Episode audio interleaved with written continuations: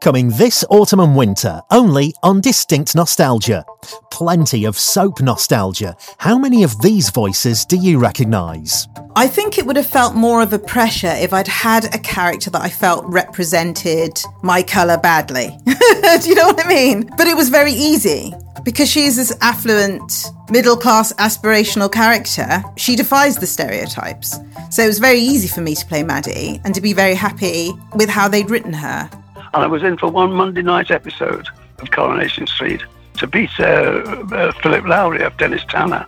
And Ena Sharples was in, in that sequence as well. And uh, I just done a film with Vi Carson as my mother in a film called uh, Larford Lad, when I playing this boxer who threw a fight. She heard about my threat. She got me under the viaduct and started shouting at me, pointing her finger and saying, "Get out! Go, go away from here! People like you, you, you, you don't deserve to be here. Get out and never come back. Never come out. Go away! Go away! Go away!" And our heads got closer and closer and closer till the day there's a slight pause, and I said, "Give us a kiss." And it just brought the house down. Everybody, the whole crew just laughed their heads off. And we had a funny character created, Jed Stone. And it was uh, amazing. And I went to digs in Piccadilly and I actually got myself booked into a house of ill repute. And the next morning, when I got to rehearsals, very kindly, Violet Carson, who played Ena Sharples, and Doris Speed, who played the landlady, said, Are you all right? Were you somewhere comfortable? And I said, Well, not really. It was very noisy at night. And they went, Oh. And they took me back and they demanded my suitcase and refused to, the man, they said that she's not paying. And he said, Yes, she is. Said, no, you're not, because we're going to the police. So he let me go. And it took me ages to realise what I'd actually done. Year after year, no matter how long you've been in the show, if I'm stood in that square at Christmas time with that massive tree up, I always get a little thrill even if I was dipping in and out of soaps growing up, we always watched the Christmas special in my house. Sometimes you'll find yourself in that square by that great big Christmas tree and you have a little sort of tingle up your spine and you go, I'm in EastEnders. this is mad. Donald Baverstock said to Kevin, I wanted to write a series because we're opening up daytime television about a farm. And he said, Well, I don't know anything about a farm. So they said to him, Well, come up to Yorkshire and live for two or three weeks and find out. It did come off the shelf and it did start, and Peggy said, My name, Matt, was the first word of the series because she said, Matt, do you know all those new people over at Pickersgills or something similar to that? And it, that was Arthur Pentelow and his daughter, Mr. Wilks because the daughter came riding over on a horse and she said, Do you know those people? So my, I've always been quite proud that Matt was the very first word of the whole bloody series. and it's still going, still going. How many years later? 50 years later or something. You were a stalwart of Coronation Street for quite a long time, nearly yeah. 20 years, weren't you, in Coronation Street? Yeah, well, sort of over a period of that, yeah, yes. On and off, I think. Yes, I mean, I went in initially into the shop, Jim's Cafe, as it was then. I was invited there to sack Pat Phoenix. Ah. You know, I was, I was, actually leading lady in the West End and doing me but actually going in there to do. Now you talk about nerves. She was the leading lady of Coronation oh, Street, wasn't she? But it wasn't that. It was that. It was unreal. It was surreal. Everybody says it, and it's true. You're completely surreal to go into there and go you couldn't concentrate. You were going, concentrate a man that is not Elsie, it, it is Elsie Tanner. It's Elsie Tanner. I'm talking to Elsie Tanner. I don't know what I'm going to say next. I'm just, this is what you do. It was like being, wake, being very in the middle of a dream and you're going, concentrate, Amanda, you are still supposedly an actress. Get on with it, yeah. There were hotels. There was a big glossy sort of thing called Hotel, which Lew Grade ran as well. And I had the feeling that, you know, a motel was something that not many people knew about, but was very popular in America, of course. And things that are popular in America catch on over here. So I thought, well, let's try that. These soap legends are all coming to distinct nostalgia this autumn and winter, plus some great comedy, film, and TV music legends as well. Here's just a few of the voices coming to distinct nostalgia. I was told it was going to be about a busman and his family, and that uh, Reg Varney was playing the busman. And um, they said, We want her to be very plain. So I said, yeah, that's okay. So I, we went out for a day and sort of looked around all the bus stations and things. And I saw this woman who looked just like Olive, with the hair parted and the glasses and terrible. And I went back and said, that's how I'd like her to be. In fact, the very first episode, I had a fringe for half of it and then no fringe for the second half because they wouldn't go back and shoot again. So, you know, it, it was just, it just stuck. It was very lucky. Fabulous. So, so you were part of the creation of Olive. Oh yeah, oh yes, because you you know when you go into makeup rooms, they they have their own ideas, but I had my idea from a woman I'd seen in the bus station. And and what was I suppose remarkable about it was that East is East is set in the late 60s, early 70s. We were doing this around just before 2000. 97, 98 was the stage play, 99 was the film. And yet, even though these stories were 30 years old, we still hadn't addressed them in on the contemporary stage or in film and in television.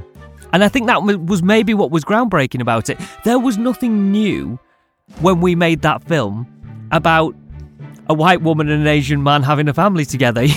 it was a very, very old story. It's just that no one had told it that well. They wrote Spike really with me in mind. And then back in May, I think it was around about May, I've still got the, the piece of paper that I wrote it down when Jimmy Perry himself rang me up and said, We're doing this new sitcom uh, about a holiday camp uh, in, the, in the set in the 50s and uh, we'd like you to play a character we've written called Spike Dixon, who is, you know, the aspiring young camp comedian, uh, who's not very talented, but he's full of enthusiasm. Basically, based on Jimmy Perry himself from his days in the Butlins holiday camps when he was a student at RADA. He used to go in the summer holidays and be a redcoat. So basically, it was it was all the stuff because they only wrote about what they knew about. You see, Jimmy Stewart was absolutely super as my dad. And years later, when I was living in Beverly Hills in California, we met in a, a charity ball. And he came over to the table where I was sitting and said, You're Jeanette, aren't you? And I said, and this time I was grown up and married and, you know, and I said, Yes, I am. And he grabbed my arm and we went and we must have danced half a dozen dances together while we caught up on what we'd been doing. Well, I knew what he'd been doing, of course, but I told him about my life and he was a lovely man. Marlene Dietrich, who was not known as being particularly friendly with any cast member, gave me a great deal of her time and taught me about, for example, camera lenses and to find out what number lens they were using because that would affect what size my head was going to be on the big cinema screen. And therefore, I could either play down my performance or play up my performance according to whether it was a long shot or a close up. Do you think, even though you were happy with the roles, do you think Daisy ever wanted to swap with Hyacinth? No, I don't think so. I think um, I think Daisy was perfectly happy. Oh, she loved Onslow. I think. Yeah. She really loved Onslow, and she was in control in her own house. And I don't think she could have kept as tidy as Hyacinth. I mean, she would have hated all that polishing and making people take their shoes off and all that sort of thing. And um, and I think they quite liked a lot of takeaways. I would think. Was Onslow's dog as nasty in real life, or did it only ever bark at Hyacinth? Oh no, he was a dear dog, and he used to love the inside scenes when we were eating chips because he loved chips. Ah, brilliant. Oh, he loved the chips. Oh, we used to have some fun and laughed. And I loved Rose so much. She was, uh, oh God, her voice was beautiful.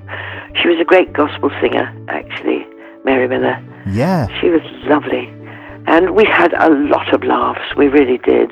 The, the main tune, you see, I, I figured the title, Black Beauty, uh, and I thought, well, if the first three notes can echo Black Beauty, that would be a nice. So I did that sort of funny little violin thing, like galloping. And then the tune would come in on French horns, and ba ba ba Black Beauty. That's how I had it in my head. It's not very original, but and I, I kind of followed it from there and utilised all this these wonderful musicians who you know I, I, I, just I didn't conduct in those days so Harry bless his heart he conducted it but I was absolutely blown away to hear this my little tune being played by this huge orchestra it was a special time and a place. It's one I will never forget. I'm writing my book right now, and um, the stories I have to tell are there's so many and so much and so exciting. And as I say, glitz and glamour. It was a time when there were red carpets all over the place for parties all over the place, and it was not. It was never an unusual thing. It was nothing to bump into Cary Grant and Princess Grace, and you know, just that was the time. That was a time, and it was one I'm so lucky to have been part of. We were actually in Man About the House. We were, uh, as far as I remember, we were about two scenes in the first half, uh, and then two scenes in the second half. But they became popular with an audience. John and Brian were very good as writers because they got on on the same uh, uh, sort of wavelength as their actors. So they wrote for their strengths. They developed us, and we developed the character as well, because we, unlike in the theatre where you get a chance to play, say, in a West End a role for maybe a year, that's just that role in that play. But in television, you get to play the role, but in various sequences and different storylines, and that, that's a great opportunity to develop. So George and Mildred became popular, and so they started to be then three scenes in Act One and three in Act Two, and so it grew like Topsy. Uh, and in some cases, they even built the storyline around the two characters, and it, so it it sort of um, just grew. Everybody was, was shouting at us, "Hello, George! Hello, Mildred! We're maybe going to see you in your own series and things like that." And we became bigger than we thought. Oh no. Um. Oh dear, oh dear. Oh. Um, no, this is rubbish. I'm sorry. Um, un- unexplored brains. okay. I know it's not the answer. Oh. Oh well, I never. I, it's a bit too highbrow for me. And it's back, the Distinct Nostalgia Mind of the Month Series 5, with the first specialist subject, the Carry On films. I can't wait. Oh, matron. Plus, we've a very special surprise involving a new role for a massive legend of soap.